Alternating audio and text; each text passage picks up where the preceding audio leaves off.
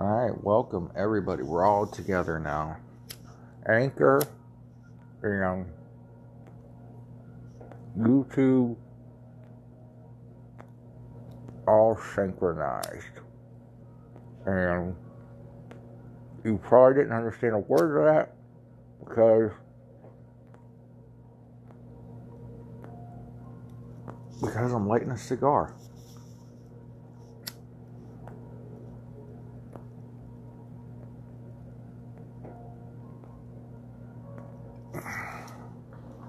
So I have several big, um, several topics, all, uh, yeah, mostly all related to uh, the pandemic that uh, everyone's going off on. There were a few uh, good articles on uh, conservativereview.com uh, in relation to the uh, virus. And so we've got, let me just go through my topics. And uh, I'm going to hit briefly on what I read in one of these articles and then uh, make fun of Alexandria Ocasio Cortez for a minute. Um, they passed the the House and the Senate passed the big uh, relief package, which the president and many Americans who abruptly found themselves out of work felt necessary. Um, and these checks, I mean, are made to supplement one's unemployment. Kind of like,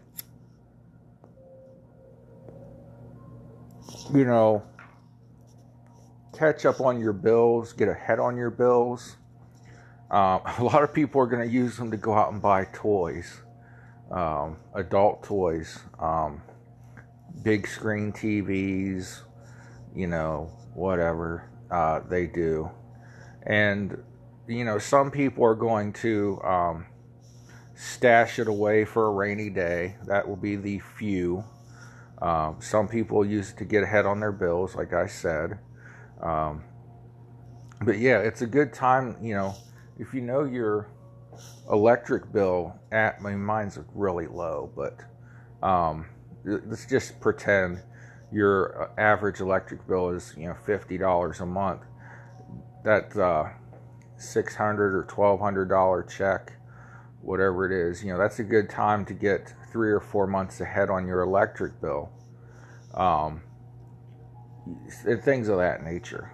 Um, so in the higher your income goes you know the lower your uh, welfare check's going to be but nonetheless um, the one article i was reading on conservative review some doctors and some professors have stated that with the amount of okay this virus uh, was detected in china as far as we can tell in november.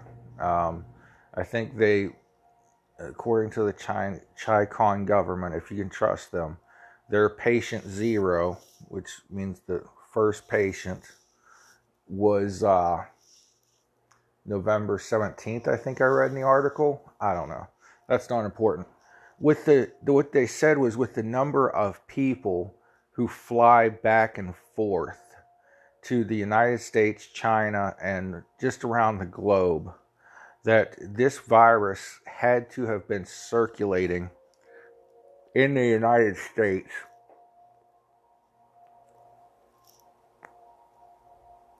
for example, long before our alleged patient zero uh, in Washington state. I also had a friend of mine post an article where uh, she said, uh, she chewed me out actually because I post, posted something pro Trump in her comments on Facebook. uh, under her article she posted. Um, anyways, but uh, that article claimed that patient zero was like somebody in Chicago. So uh, our media can't even uh, make their minds up where patient zero started. And, you know, the first confirmed case of this virus in the United States. Now, for it to spread so rapidly, obviously, there had to have been more than, you know, one initial patient. Uh, one person couldn't have spread it to all of, of these places. Um, but that's just, I guess, some reference point that scientists and doctors like to use is this term patient zero. Um, but I'll post these articles in the uh, comment section for conservative review. And uh, some doctors and professors they're studying this think that some of the deaths and cases of flu and pneumonia were actually the coronavirus. Uh, some of the you know severe um, flus and things that were diagnosed as a severe flu or severe pneumonia were actually uh, COVID 19, uh, the China virus, the Wuhan virus, whatever they're calling it this week. So, uh, that being said, the House of Representatives had their vote um, Friday on this relief package after the Senate and House and President uh, negotiated. Um, mostly the Senate and the House, and, and some of uh, you know somebody from the White House staff, not Trump himself, or it would have been done a lot quicker. But this bill had a conservative grandstander um, who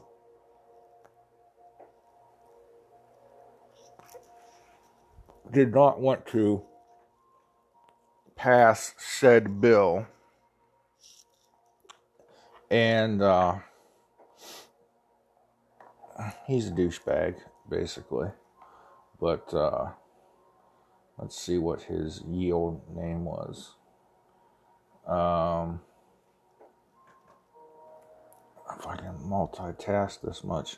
Republican House member. Whoop, I guess we went into search mode before I even hit anything.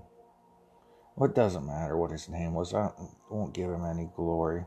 Um, there was one jerk in the House Republican caucus that didn't want to pass it, but it passed the House of Representatives unanimously, anyhow. Um, so he voted for it. Um, another fun person to watch. I posted several times on my um, uh, what's that thing called Twitter? On my Twitter, I posted um, Alexandria Sandy Ocasio Watch Cortez had a temper tantrum. And I mean, she was stomping her feet and flailing her arms up and down, shaking her finger, which was the least of the silliness. But there was a lot of this throwing her hands up in the air. At one point, she was flapping her. Well, you can't really see because my arms don't fit in the picture. But she was flapping her arms up and down and stomping her feet. And so many people said, what? Posted on Twitter, Instagram, um, watch this video without the sound and see if it doesn't remind you of a four or five year old who didn't get what they wanted at checkout. Because we've all been in the, the grocery store when that kid goes up to the checkout counter with mom or dad and wants a candy bar or toy and doesn't get it, right? We've all seen that meltdown. That's what that's what she looked like. And I know that, you know, they're going to use the excuse, well, she's very passionate. She's passionate. Um, uh, you know, and they're gonna, you know, but what she was pissed off about was her Green New Deal things did not make it into the bill.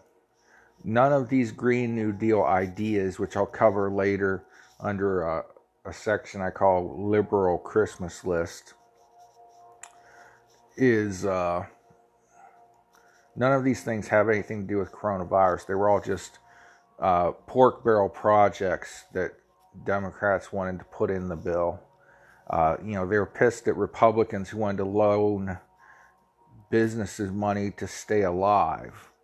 Well, if the businesses don't stay afloat, and this is, you know, I don't, you know, from businesses under 500 employees, which people, you know, my goofy friend Shamar will say, well, you know, that's that's a corporation. Well, you lazy ass, get out of college at 40 years old and stop living off the government and start a corporation because you have a genius IQ.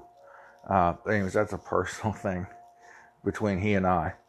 But, uh, you know, these people, they go on and on about, you know, oh, this is just another corporate bailout. If we don't keep corporations alive, we don't have jobs to go back to when this is over. You know, I'm an independent contractor, so that's different. But still, you know, that corporation could go under. Uh, I don't think it will. Actually, my the business is kind of uh, bumped up a little bit because all this, um, or at least stayed steady. But you know, a lot of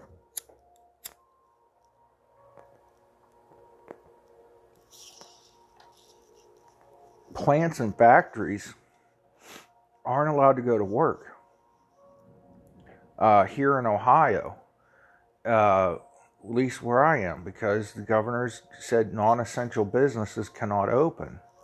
Now, any place that involves food, because gosh, no, we like to eat here in Ohio. You're looking at proof. If you're on YouTube, if you're on Anchor, you're listening to proof. Um, but, you know, we likes to eat cheer in Ohio. So, anyway, uh, let me go through the show topics for tonight. We have the relief package passage, uh, companies and people coming together to help one another. We have Democrats wanted this in the relief bill, aka my liberal Christmas list. Uh, stock market rallies with passage of bill.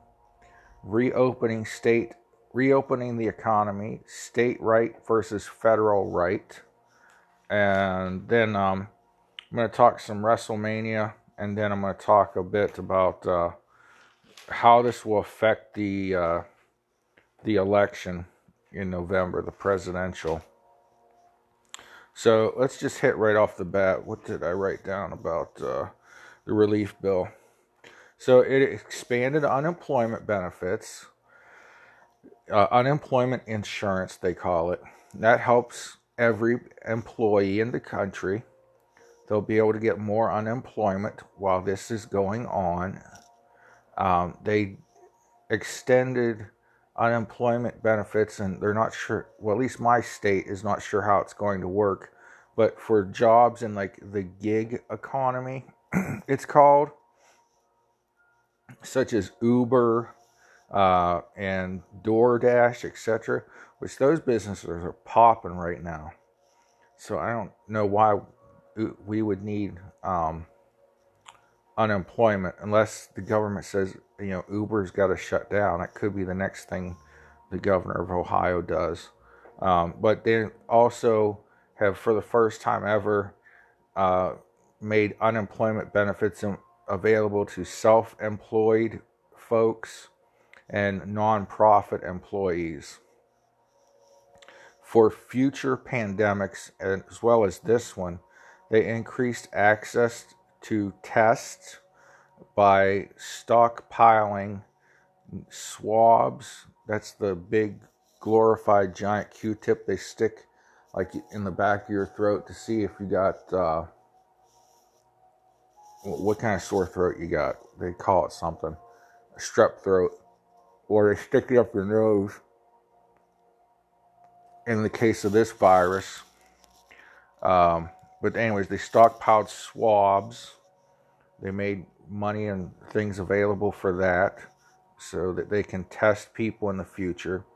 They made it possible for the FDA to quickly approve use for new medicines and treatments. So they cut out some red tape.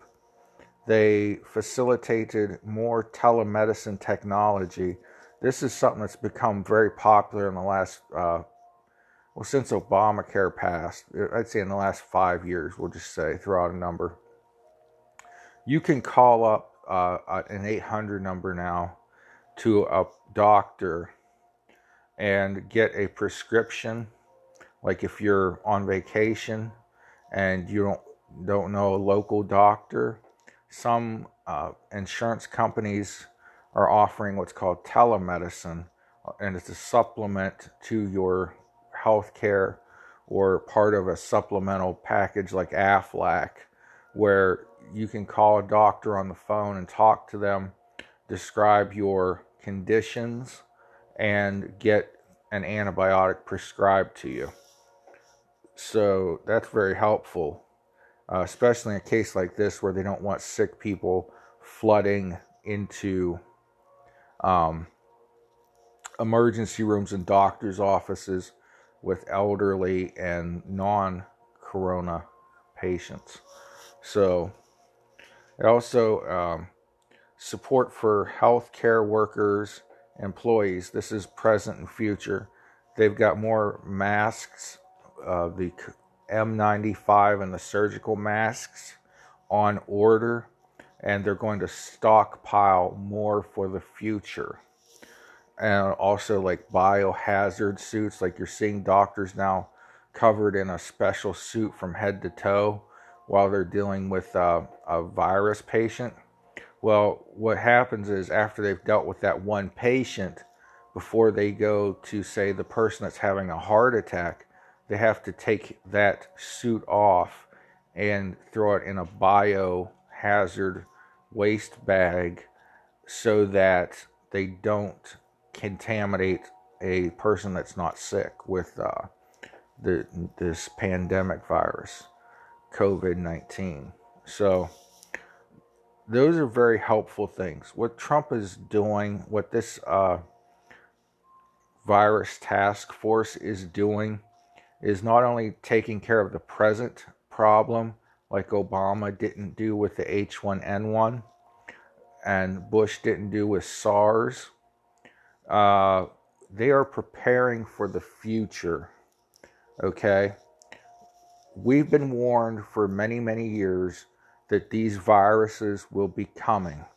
That at some point, because global travel is so uh, common, we're going to pick up eventually diseases and viruses that we have no immune system for. There is no immunity, pardon me, to this virus, this uh, novel coronavirus, okay? And yeah, if you have a strong immune system, your immune system will fight off just about anything because your body is a survivor. But if you have um, a weakened immune system or an average immune system and you catch this, you're going to have to get medication, stay home at the least for 14 days, and then about 20% of the people who catch it because they have other pre existing medical conditions like obesity, high blood pressure, uh, sleep apnea, it goes on and on, um, diabetes, those people are going to have to be hospitalized. Of the 20% that are hospitalized, 10% will need to be, now these are estimates, but 10% will be need to be treated in an ICU, intensive care unit, and half of those 10% will need a ventilator. So this is serious stuff. And think of the illnesses that have wiped people out. The Spanish flu, which I do not believe, from what I re- was, I heard online on um, a very, it's a reputable science YouTube channel. It's not some jabroni like me sitting in his living room. Uh, they, the reason it's called the Spanish flu is because Spain was about the only country that reported on it uh, in any detail because they were the only country not involved in World War One. Uh, but anyways, um, if our bodies have no um, immunity built up to this, it's going to take a harder toll. Uh, say, for example, when Europeans, uh, whether it was you know Anglo-Saxon, aka British, English, or it, if it was the Spaniards and the Portuguese, uh, you know, when we came to this continent, or Europeans came to this continent, they brought along with them diseases that the natives here had no immunity to. Um, the most famous is smallpox. Um, then on top of that, you know, I mean, maybe the flu, the cold, pneumonia. Um, some of these things, you know, set or the uh, people who already lived here did not have an immunity to, and it, killed a lot.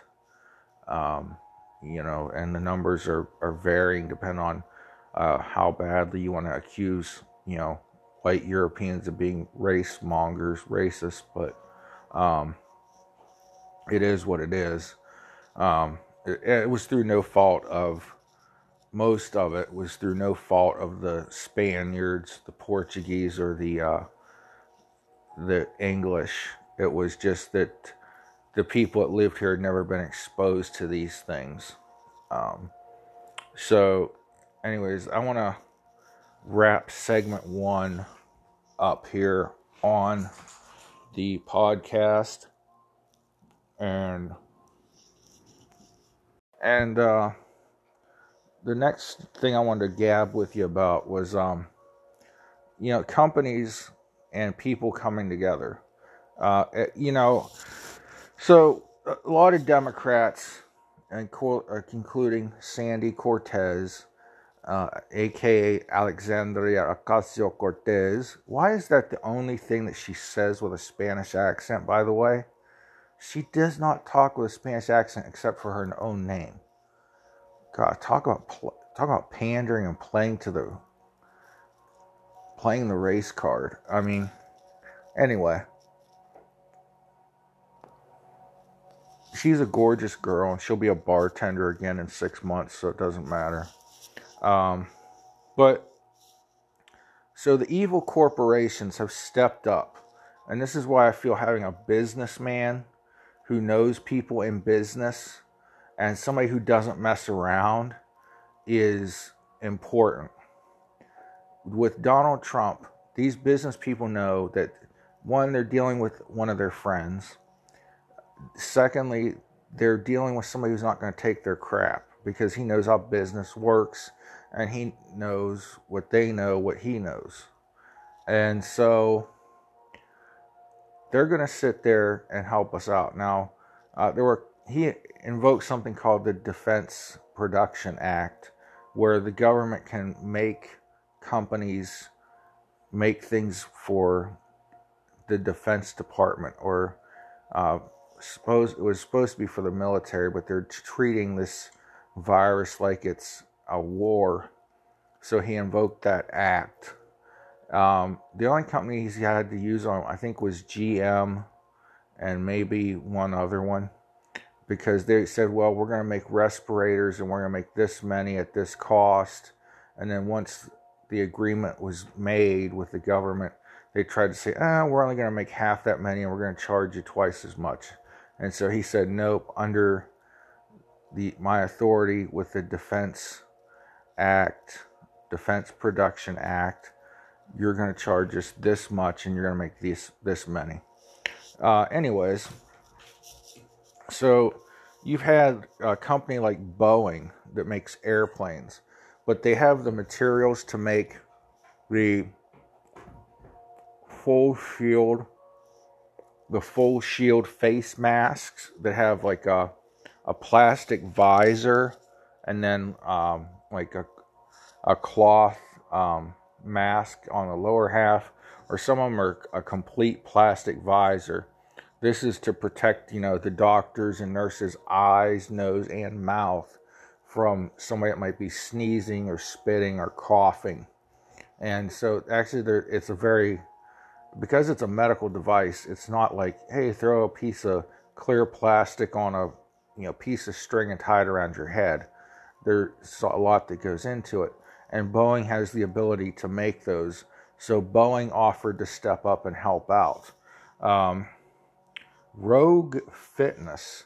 You've never heard of them unless you're into bodybuilding and powerlifting, but they make high end weights for weightlifters. Like they make the competition weights that most gyms don't even have, like the 100 and the 200 pound uh, barbell plates and, and things like that, that. They're only used by extreme power lifters or in competition.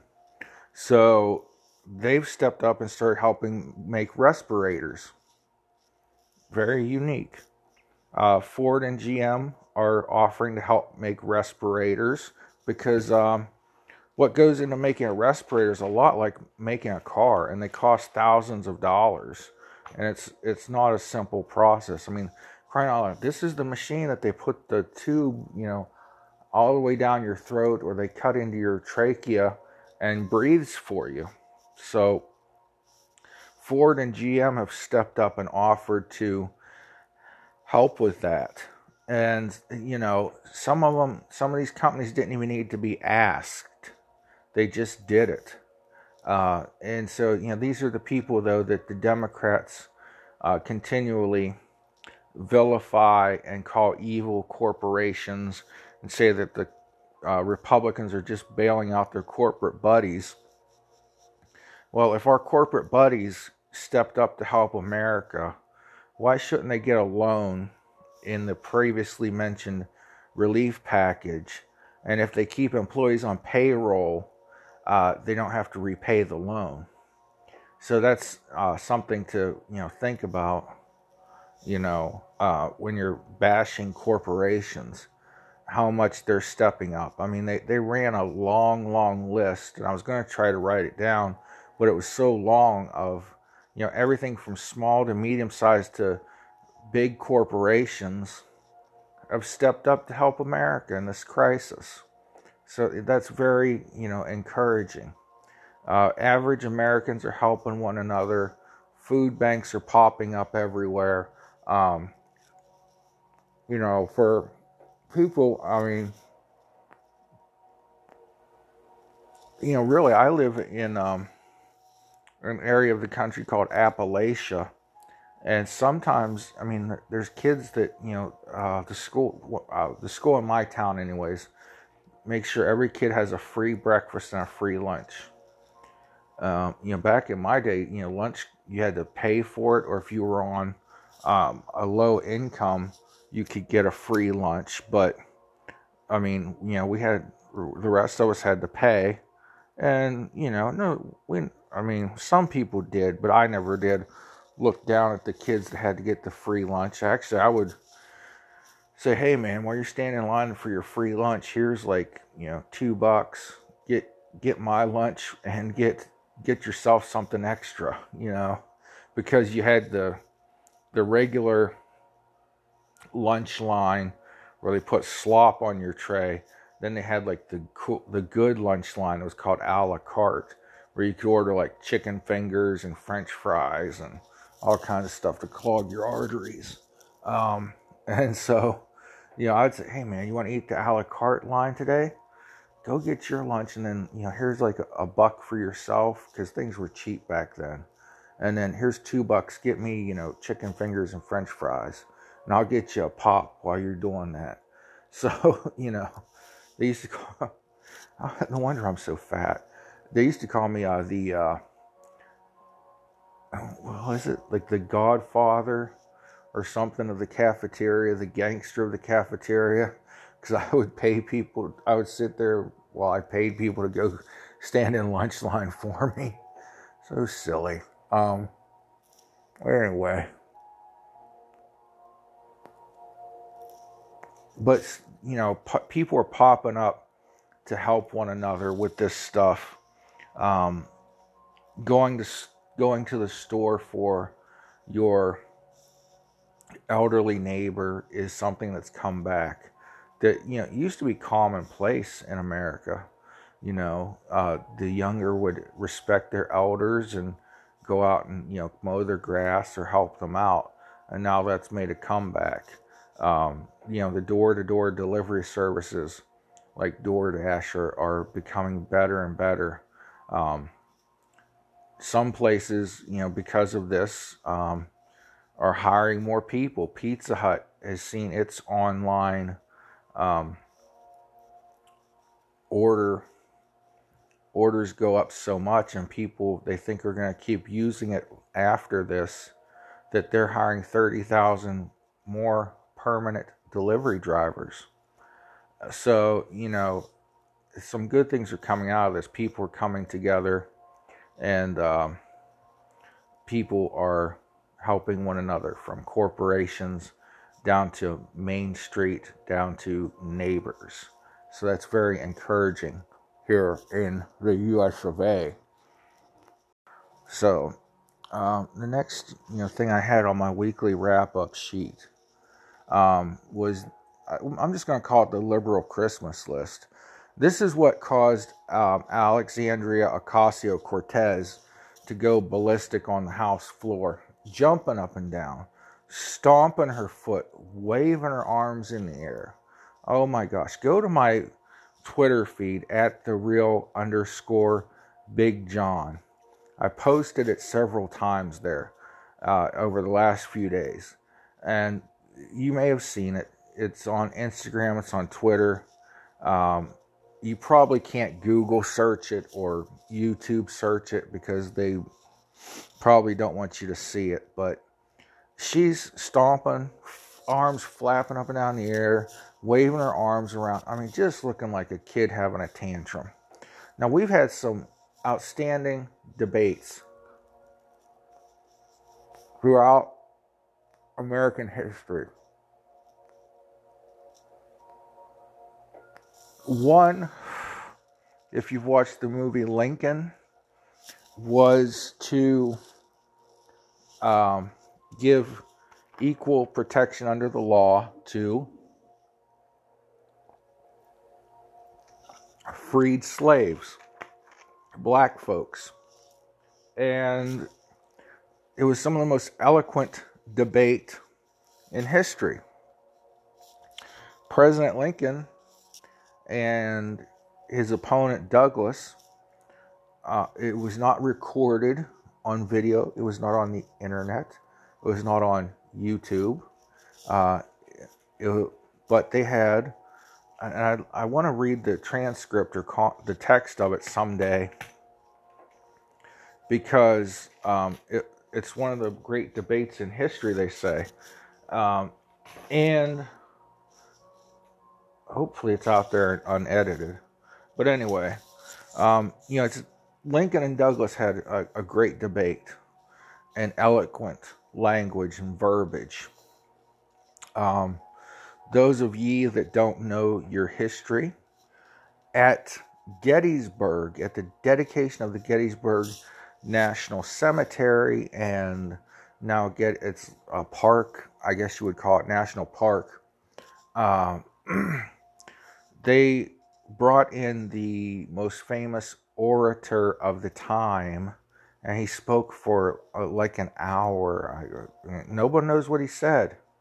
Lincoln spoke for five minutes and read a speech he wrote on the back of an envelope and put in his uh, stove stove top hat or stove pipe hat or whatever they called those hats. Um, it was like a top hat. Anyways, um, but nonetheless, you know, he spoke for five minutes, but so eloquently, the the words of the Gettysburg Address echo through time. Now we have a congresswoman stomping her feet.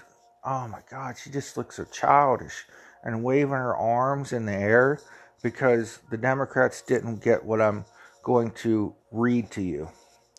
Okay, so they wanted to put in this bill, this bill, this relief bill for the American people and uh, corporations with less than 500 employees.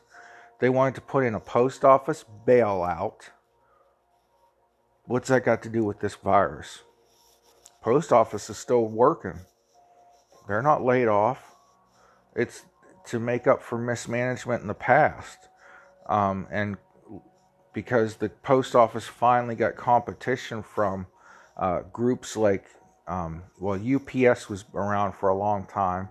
Then FedEx came along, and uh, now Amazon has its own delivery service because UPS, FedEx, and the post office couldn't keep up with Amazon's volume of uh, packages.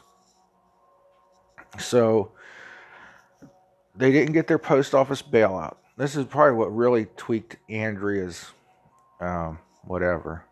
Um, they wanted emission mandates for the airline industry.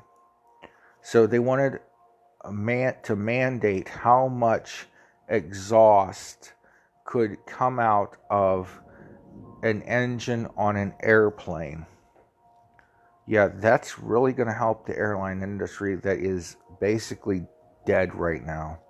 That's really going to help, uh, you know, mom and dad that want to take the family on a vacation right now. You know, um, yeah. Uh, and, you know, I, don't think that. Uh, the Democrats aren't getting at, at what the root cause is. I don't think that um, exhaust from an airplane raining down on us constantly is good for us, but that's not what they're after. They're after the greenhouse gas effect, um, which I'm going to read to you next. They wanted um, greenhouse gas s- statistics for each individual flight on commercial airlines. Notice the word commercial, not their private jets. No, no, no. But commercial airline flights, they would have to log how much greenhouse gas came out of the exhaust of a jet engine or uh, I mean propeller driven planes well uh, yeah anyways propeller driven planes give off greenhouse gases too but uh, they wanted a log, a statistic from each flight. Do you know how difficult that would be? How time consuming? How much paperwork? Hey, hey, you're supposed to like trees, liberals. That amount of paperwork would kill a lot of trees. I'm sure they don't do it electronically, but I'm just saying, for argument's sake. Um, another thing that had Sandy stomping on the house floor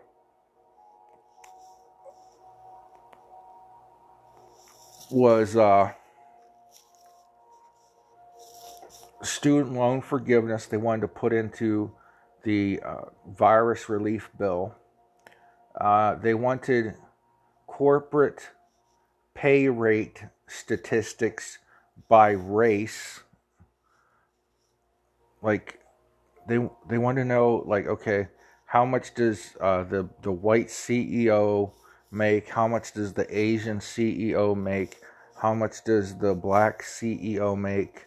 Well, uh, duh, they probably all work for different companies, so they're probably going to make different amounts, but depending on how much money their company makes. But you know, everything's got to be racist, uh, and I think the Democrats are the most racist. But anyways, uh, they wanted to mandate corporation board diversity.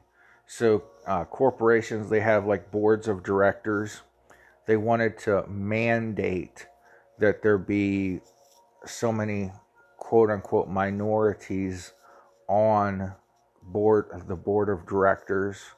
Uh, you know, so you you would have to have you know a, a woman. Like if I don't know, let's just say your board of directors has five seats. You couldn't have five. You're not allowed. Wouldn't be allowed anymore to have five white guys. There'd have to be you know uh, one you know satanic antichrist white male. Uh, then you would have to have a female. Uh, maybe it, maybe it wasn't allowed to. You know maybe they would have to hire a female of a certain skin color um, you know, Asian, Latina, uh, African American, black, whatever. Um, then you, okay, so that's two of your seats. So you've got a, a white male on your board of directors because they're evil. Uh, you've got uh, a, an Asian female. So you've got the female and the Asian spot covered, two for one deal. Uh, then you'd have to have a black. You know, this is to are they to get down to the nitpicky and say it has to be a black man or black woman? Can you have two women on the board of directors? Or, you know, it, is it okay? So, uh, but you have to have a, a black person. Uh, then you have to have a Latina on your board of directors. And there's a fifth spot, and I don't know any more races. Um, so, uh, I mean, I, I believe in one race, the human race so I'm not into like, you know, there's what, 47 and a half different genders that you can be now. There's, you know, 9,000 different races um, because now race is the country that you come from, not, you know, uh, anything genetic or hered- her- based on heredity. Like, you know, if you were Latina or Latino, however you say it, Hispanic, you know, that used to cover, you know, Mexican, uh, Puerto Rican, Spain, of course, and then, you know, South America. You know, now they've broken it down. They say, like, well, Mexico's Mexicans are a race. No, they're not. Mexico, Mexican is a nationality. But, anyways, the Democrats wanted to put into the relief bill corporate board of directors diversity mandates. Um, whoops, they wanted to mandate early voting and same day voter registration in every state. Uh, this is how the Democrats have, you know, cheated their way to election in some cases. Though they were they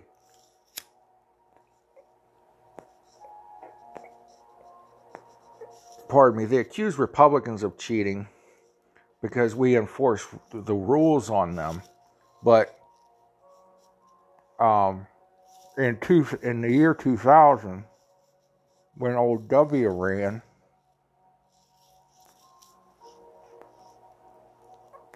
they were giving homeless people in Wisconsin cigarettes, money uh, to go out, go in and register to vote and vote Democrat. Uh, well, we don't know who they voted for, but we know that the Democrats and Acorn were going around and manipulating the vote. One example is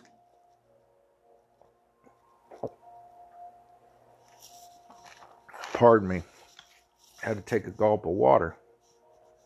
This is firsthand knowledge from my time at the Summit County Board of Elections um, they would go and register someone to vote. This group Acorn, which is working was working for the evil George Soros and the Democrat Party, and they would go up to people's doors that um, were on their list of non-registered people that weren't registered to vote, and they would say, "Are you a Republican or a Democrat?" And then mark an R or a D on their voter registration card. So one of the Republicans happened to be friends with someone who worked at the Board of Elections, and they said, hey, were you guys going door to door registering people to vote?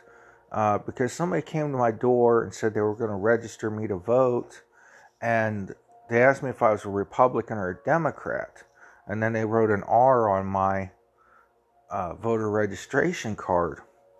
And the Board of Elections said, no, that's not us. That's, you know, some private organization doing that. And so they, the Board of Elections, the Republicans, waited for that voter registration card to come in. Guess what? Never did. Weeks went by and it never came in. Other cards, Democrats, surprising, from that neighborhood, their voter registration cards made it to the Board of Elections, but not the Republican ones. So you had all these Republicans possibly showing up to vote. Now, we put the word out through the party channels. So if you were related, uh, connected, friends somehow within the party, we spread this story around off the record. Um, well, I guess it's on the record now. But, anyways, we told all our people to make sure that you're registered to vote. Call the Board of Elections and check because there's been people going around registering folks to vote, and the Republican voter registration cards haven't been making it to the Board of Elections. So that's that's what you know Democrats do in these early voting surges. They make they gather people up at like a, a you know a union hall or a welfare office or something. Throw them all on a bus and hey guys, it's it's voting day. Let's all go down to the Board of Elections and vote early. Vote early, vote often, right? Chicago, Mayor Daley, back in the olden day. But anyway, that was one of the things on the Democrats' liberal Christmas list uh, that they tried to sneak into the stimulus bill, the relief bill, I guess they're calling it. Uh, the one thing the Democrats did get was uh, $35 million for the Kennedy Center. This is a, a high dollar um, concert and you know musical uh, venue where they put on uh, expensive plays for rich liberals. So they get the Democrats got 30 did get 35 million, but these other things are the they didn't get are the reasons why uh, Representative Cortez was stomping and flailing on the House floor um, because the liberals wanted to stuff all kinds of nonsense into this emergency package, like has been done with many emergency bills in the past. The congressmen and women get their used to be called pork barrel projects passed in these bills.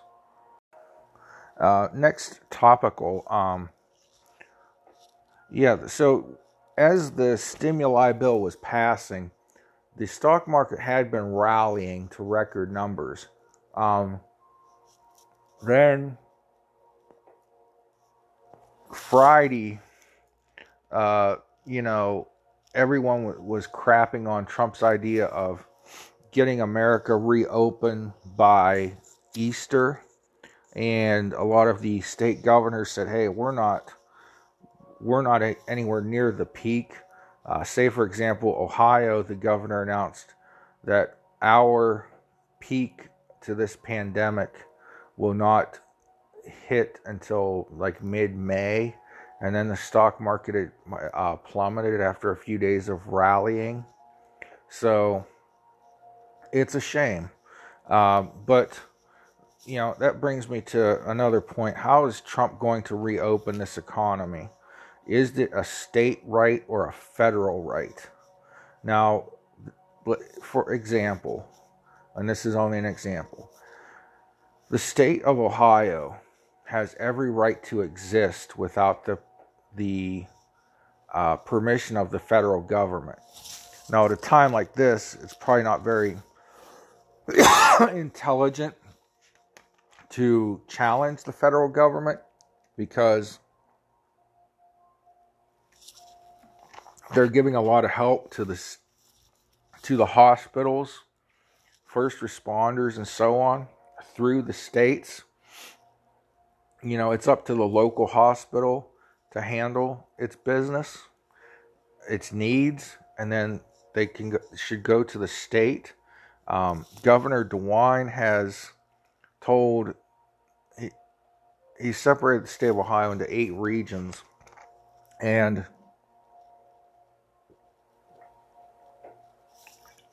he wanted a rough draft of how they were going to handle the influx of patients and cases of this virus on his desk by 9 a.m. on Saturday. He made that demand on Friday. He then said he wanted a final draft by 9 a.m. Monday. So, your government officials and uh, hospitals and first responders in these eight regions are going to be working hard over the weekend for us here in Ohio. Uh, I don't know of any other governor who has worked harder than Mike DeWine. But does Donald Trump outrank the governor of a state if that state governor says, no, I want to keep things locked down? Now, in California, it's a lot worse than Ohio. No one's allowed to leave their crib in Cali. And, you know, I think that's extremely unconstitutional. But here in Ohio, they decide what work is essential and what is not. So, essential workers can still go out uh, and work. Um, Restaurants can do carry out dinners, takeout. Uh, fast food drive throughs are still open. Basically, anything with a food license. Then, um, some factories have had to close though uh, because they're non essential to uh, the uh, well being of the, the country or the state of Ohio. Um, you know, this is uh, an interesting thing. Um, you know, Cleveland Clinic and Cleveland Clinic came up with a, a model, and Cleveland Clinic is a world class hospital. People come to Cleveland Clinic from all over the world to get better. They're known as one of the best cancer hospitals in the world. Um, so they came up with a model for what they think this pandemic is going to uh, go through. We're in the month of March now, at the, the very end of March. They have predicted that we are on the rise and that, um, and this is really disturbing and quite scary. But the director of health here in Ohio, Dr. Amy Acton, said we will not see our peak until May, according to um, the Cleveland Clinic's model. Now, um, somebody posted an article where um,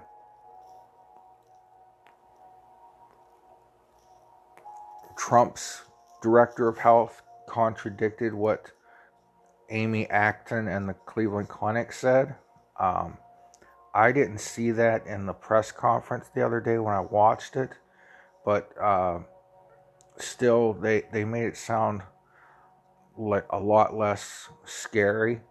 Um, basically, Amy Acton said, you know, we're all going to catch this in some way, shape, or form. And, you know, 80% of us will get better at home and just like everywhere else, 20% will need to be hospitalized, and you know, 10% of the 20 will need to be ICU'd, and somewhere around 5% will need uh, ventilators. So let's hope that the Fed federal government, in their rush to protect the precious New York City and Los Angeles uh, cities of the, the United States, They don't forget us here in the Midwest. Um, if this holds true, and Amy Acton, Dr. Acton of uh, the health director of Ohio, says that we could see 10,000 new cases a day, that's going to be a, a big, big, overwhelming thing. And you could see on Governor DeWine's face and in his demeanor how emotional he was about this. And I got a little emotional, it was yesterday, because Mike DeWine was um, a, an early mentor of mine. He's someone I looked up to. Uh, I met many, I've met many, many times over my 20 plus years in politics. And he, uh, I was thinking, man, why do they keep parading Lieutenant Governor Jon Husted out in these press conferences? Is he supposed to be like a little version of Mike Pence? But he's not really in charge of the uh, the team in it of any team. But then it hit me. Oh my gosh, Governor DeWine is in the category of most vulnerable people. Let me say that again. Governor DeWine of Ohio, who's worked so hard to protect us from this virus, is in the most vulnerable category um, of people. He's over 70. I, think. If he sees this, he'll be offended if he's 68 or 69. But, uh, anyways, he's up there in years. Um, he's a kind man. He's kind, he's a little on the, the slight. He's he's a skinny little fella, but Mike, I'm sorry, but you are. And uh, but yeah, he's in the high risk category. So if something should happen to him, the people of Ohio have to be familiar with Jon Husted, who's in his 40s and less vulnerable. Uh, Jon Husted's known as a workout freak. They used to see him in the um, Columbus. I think it's called the City Club, but it's like the city, Central City Gym, the gym that's in the center of the city, on his lunch doing cardio and, and things. So, um, but yeah, he Jon Husted is paraded out there at these uh, daily 2 p.m. briefings because people of Ohio need to be familiar with him should something happen to Governor DeWine. Um, but is opening up the Ohio economy, which does not look like it's going to happen, uh, is that the president's decision or is that a governor's decision? Is, you know, let's just say um, Wyoming or somewhere it's a little a lot more rural and the outbreak isn't so bad or if you're you know out in a uh, subterranean section of old Tex Texas. And uh, you're in a place where the the outbreak has not been as bad. Would this be the president's call to reopen a portion of a state? Or is it the governor's call? I believe it's the governor's call. And below that, even it's the local official's call.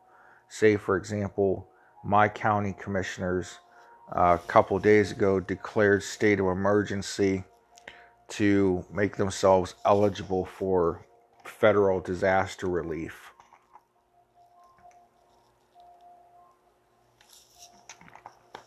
can the president say, nope, every business in that county can now reopen regardless of what type of business it is.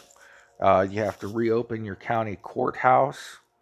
You, uh, well, our county, they haven't let too many inmates out of jail, but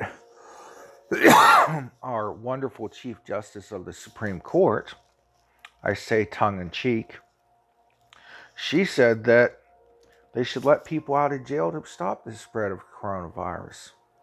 Okay, stop the spread of coronavirus in jails, but let them terrorize and rob the rest of us. Yeah, it makes perfect sense. Um, but, anyways, is this a federal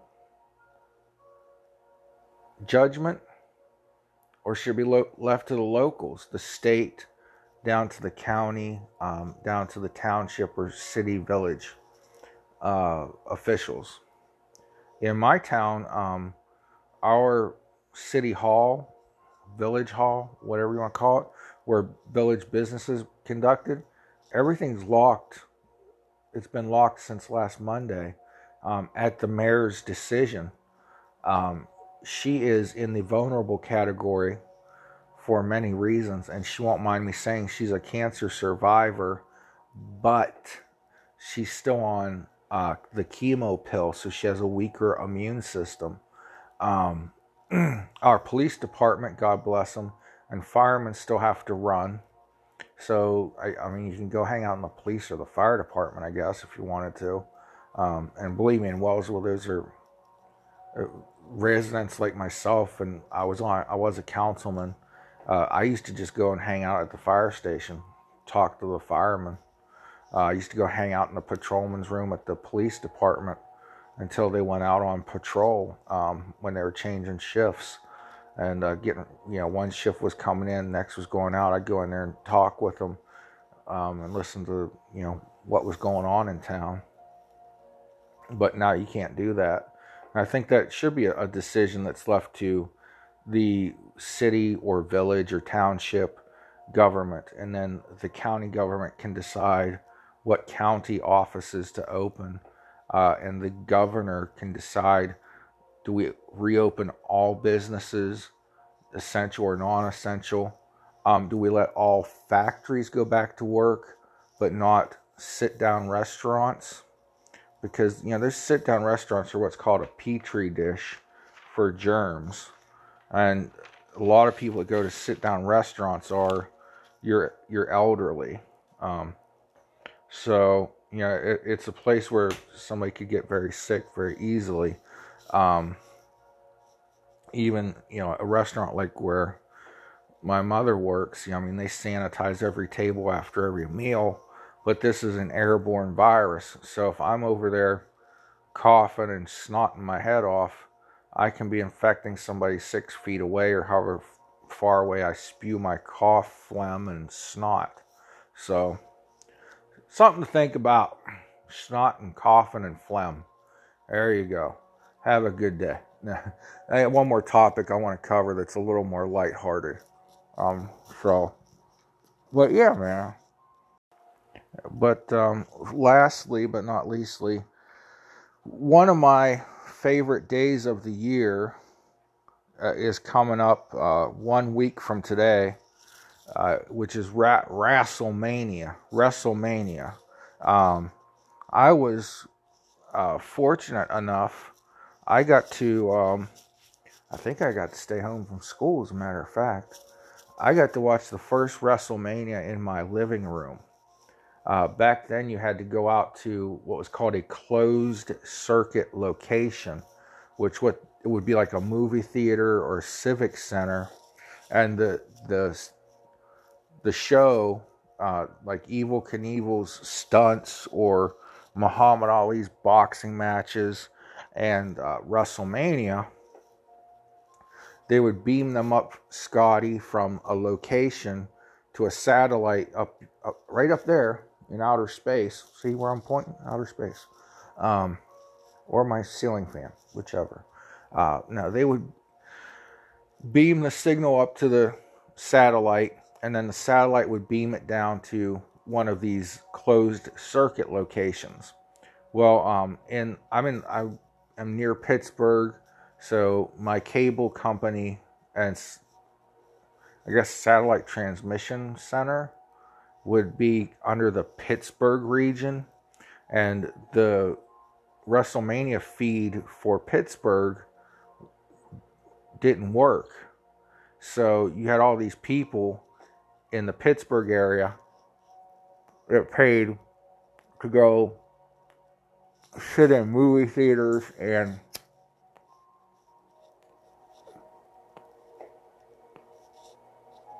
relighting the stogie. Hang on, guys. These people in Pittsburgh that Pittsburgh region that paid good money to go to their civic center or uh, movie theater and watch WrestleMania got to see nothing. So they had to air it on broadcast television. So I got to see WrestleMania 1 uh, one day after it happened, but I didn't know any of what any of the match results were uh, because it was different times back then. And so, anyways, I got to see it for free. Uh, this year's WrestleMania has become quite the spectacle, though, because of this virus. Uh, they are not allowed to hold WrestleMania in the um, football stadium in Tampa Bay where they were originally going to hold it because of uh, orders of the governor of Florida and the city of Tampa. So, uh, of course, having 80,000 people in an open air arena uh, at a time like this, yeah, I could see, you know, 70,000 cases of virus happening in one day, right? So they decided to pre record WrestleMania. And then they decided another thing, since it was going to be pre recorded, and it's going to be re- pre recorded in an empty studio, which is how wrestling got its start, how TV wrestling started. It started as what was called studio wrestling. And it was um, sometimes an empty studio with just a wrestling ring and announcers, and other times it was a uh, a small crowd.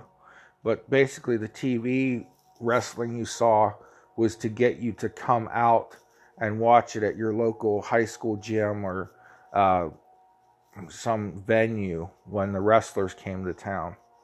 So WrestleMania will be uh, Saturday, April 4th. Oh, after they decide they're going to pre-record it. They decide to break it up over two days. It's like an eight-hour-long show, um, or six or seven hours long, maybe, because they try to put so many matches on. Because um, the there are more people at WrestleMania. It's watched by more people on television and on the internet. So the company makes more money, and then they try to pass that out to their wrestlers by putting as many wrestlers on the show as they can. Um, it's going to be, but now they decided to make it a two night event. So Saturday, April 4th and Sunday, April 5th, you will get WrestleMania. One of the big bouts at WrestleMania is um, Bill Goldberg, who had about a one year run in 1997 where he was the hottest thing in wrestling.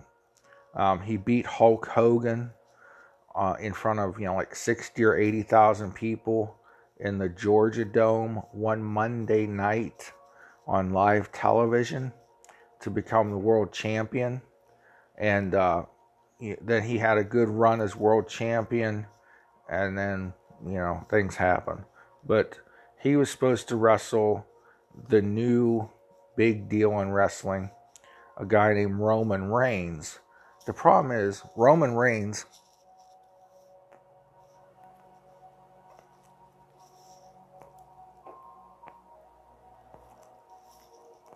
has a form of leukemia um, that he's sort of been healed of, but it's the kind that it's always, once you have it, it's always in your body. It never really goes away. It's just they can bring the symptoms down to a level where he can live a normal life. So his immune system is compromised. So he's had to back out of this. He, you know, he can't fly because he, even though there aren't many people in airports, he would still be around people. Um, some of the other wrestlers may be carrying the virus, and he would be exposed, he and his compromised immune system. So they have to find a replacement for Bill Goldberg. the problem is the TV show that they're promoting this match on is also been pre-recorded so they're still showing um, advertising Bill Goldberg versus Roman Reigns on their television program. How that's going to work out, I don't know. Uh, how they're going to, are they going to edit? Are they going to do something on next week's program? Or are they just going to work it into the, they have already recorded WrestleMania. It was recorded uh, thir- Wednesday and Thursday of this week, this being March 28th. So it's already been recorded.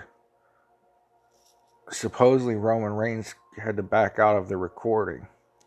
Um, so they also have a thing, of course, I said no audience.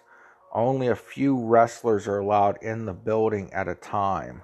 So if it's your match, you make your way. They have all the wrestlers quarantined in a hotel in their own individual rooms that they can't leave so they don't get sick. And they leave their hotel, come across the street, and into the wrestling venue, wrestle their match, and then the next wrestlers come in. Um, there have been rumors that other wrestlers who cannot make it because they've self quarantined or they showed up at the um, arena with a high temperature. Uh, so wrestlers who can't make it because of quarantine, Mike the Miz Mizanin, uh, Dana Brooke, who is going to get a shot at the women's world title, Asuka, uh, who was going to wrestle in a tag team women's tag team championship match, is rumored to not be able to make it now and then um, those ones are from quarantine. Edge, who was going to make a come, he already made a comeback at Royal Rumble, but he was going to face off with uh, a guy named Randy Orton, and Randy uh, beat Edge up pretty good a few weeks ago, and then a few weeks after that, beat up Edge's wife, who is a former wrestler herself. I don't know if being from Canada, Edge is stuck in Canada because of the travel bans between Canada and the United States, which is like a mutually assured thing, or if Edge is uh, sick. But uh, rumors are he won't be there. I guess we'll find out in a week. Find out in a week from now um, if these rumors are true. Um, it could could be WWE throwing these rumors out there to throw us all off, also uh, to keep some surprise and mystique of WrestleMania, you know, up there. So we'll see. Uh, lastly, and not leastly by any stretch, I'm going to talk at you about uh, the uh, effect this virus is going to have on the presidente election. Uh, it, it's going to be fun. It's going to be a fun November lead up. Um, but yeah, WrestleMania. Man, I got so many memories of. Uh, so last and you know certainly not least, um, I, I'm just thinking how this coronavirus is going to affect the presidential election. Um, you know, Joe Biden's like so out, so out of his mind, sadly. He's going to be no match for Trump on a debate stage. Um, now, the media is trying to control the narrative by these uh, opinionated news anchors on PMSNBC and the sort um, refu- saying that their network should not cover Trump's daily press conference. And I think that's horrible because they're so informative. And, and of course, the, the mainstream media loses its poop and wants to say that, well, you know, Trump's lying about everything. You know, they want these opinionated people like Rachel Maddow, Bill Maher, um, Chris Matthews, Don Lemon at CNN, who's a jerk. Uh, they all want to control the narrative. And you have one of the other week, Don Lemon had on his show one of President Trump's biggest critics, former Ohio Governor John Kasich, who I've grown to disdain, John Kasich, because of how he critiques everything Trump has done. And Don Lemon wouldn't let John Kasich talk because Kasich was saying that if he were president, he would have done things the same way Trump has done them. And he's trying to uh, counteract the liberal narrative that the coronavirus is Donald Trump's fault. And Don and John Kasich's just sitting there going, Don, let me finish my point. Don, let me talk. Don, I, you know, I can't help it that I disagree with you and that you're wrong on this. And Don was just going, no, no, no, no. I'm not going to, no, I'm not going to just let you sit here and toe the Republican line and sing the praises of Donald Trump. That's what's going to make this fall's election interesting is how much of this can the media blame on Trump? How much can they control the narrative that Trump didn't act fast enough? Mind you, when this started, okay, the mayor of New York City, a city councilman of New York City, and a health director of New York City all said you can go to parades. Go out and celebrate the Chinese Lunar New Year, which is uh, the Chinese Lunar New Year celebration is so beautiful with the the parades of dragons and it's the year of the rat. Happy year of the rat to my Chinese friends. Uh, and they put off beautiful fireworks. You know, fireworks were invented in China, for those of you who don't know. And it's it's a beautiful celebration. But how many people in that crowd had coronavirus? How many people caught it that night? And now New York City is begging for federal help. They're going to park um, a huge military hospital ship off the coast of New York so that people with other emergency illnesses can be at a separate hospital from the people with the virus. And so that's what's, you know, New York City's all up and uppity about. They're saying we need more help, we need more help. But they called Trump racist for the travel ban on China.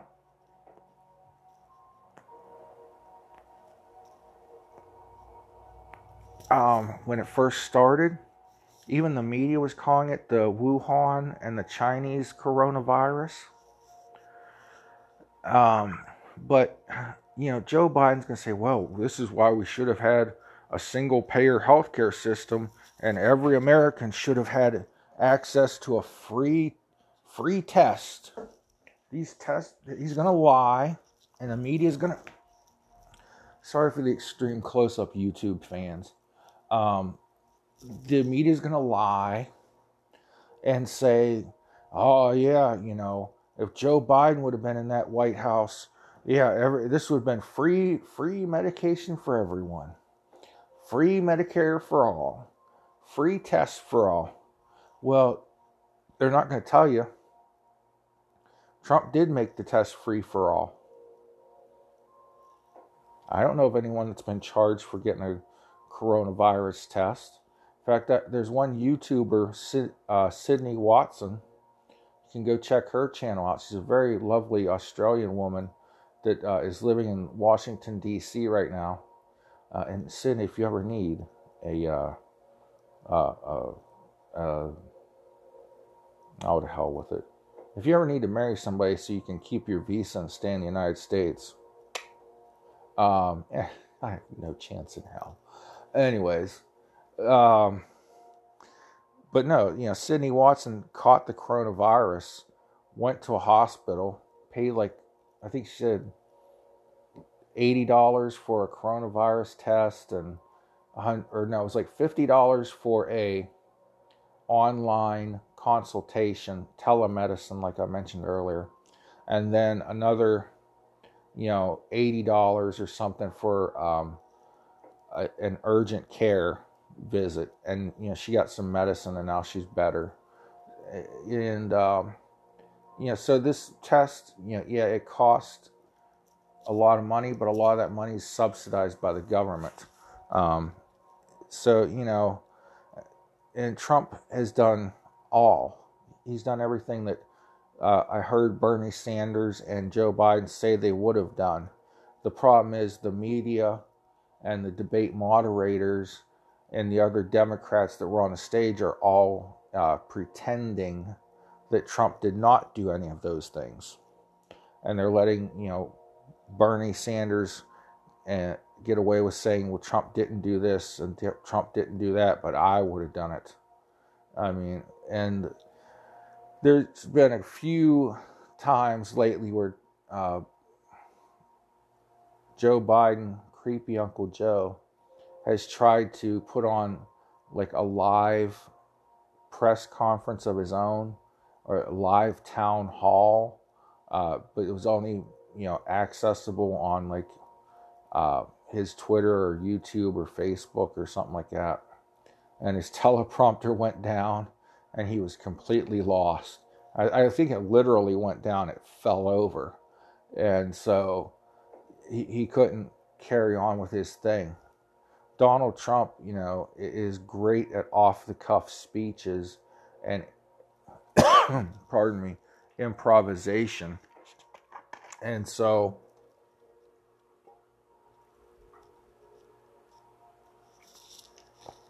you know, the one debate where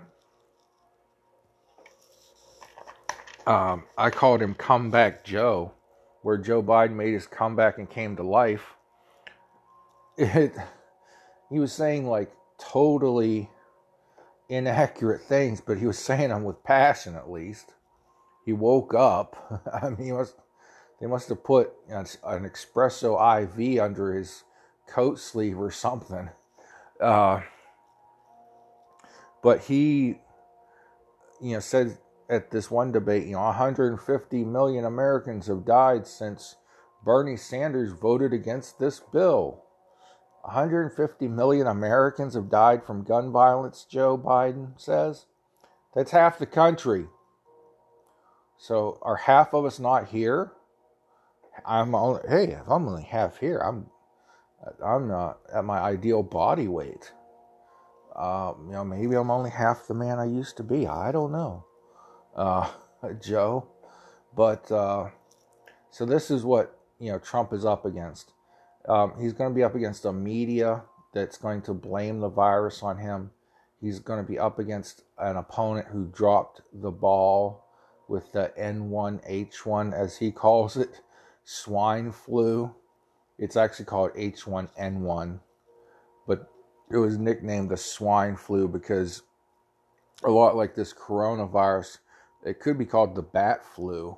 I think at one point it was. But, um, anyways, you know, him and Obama waited for like a thousand Americans to die before they enacted anything.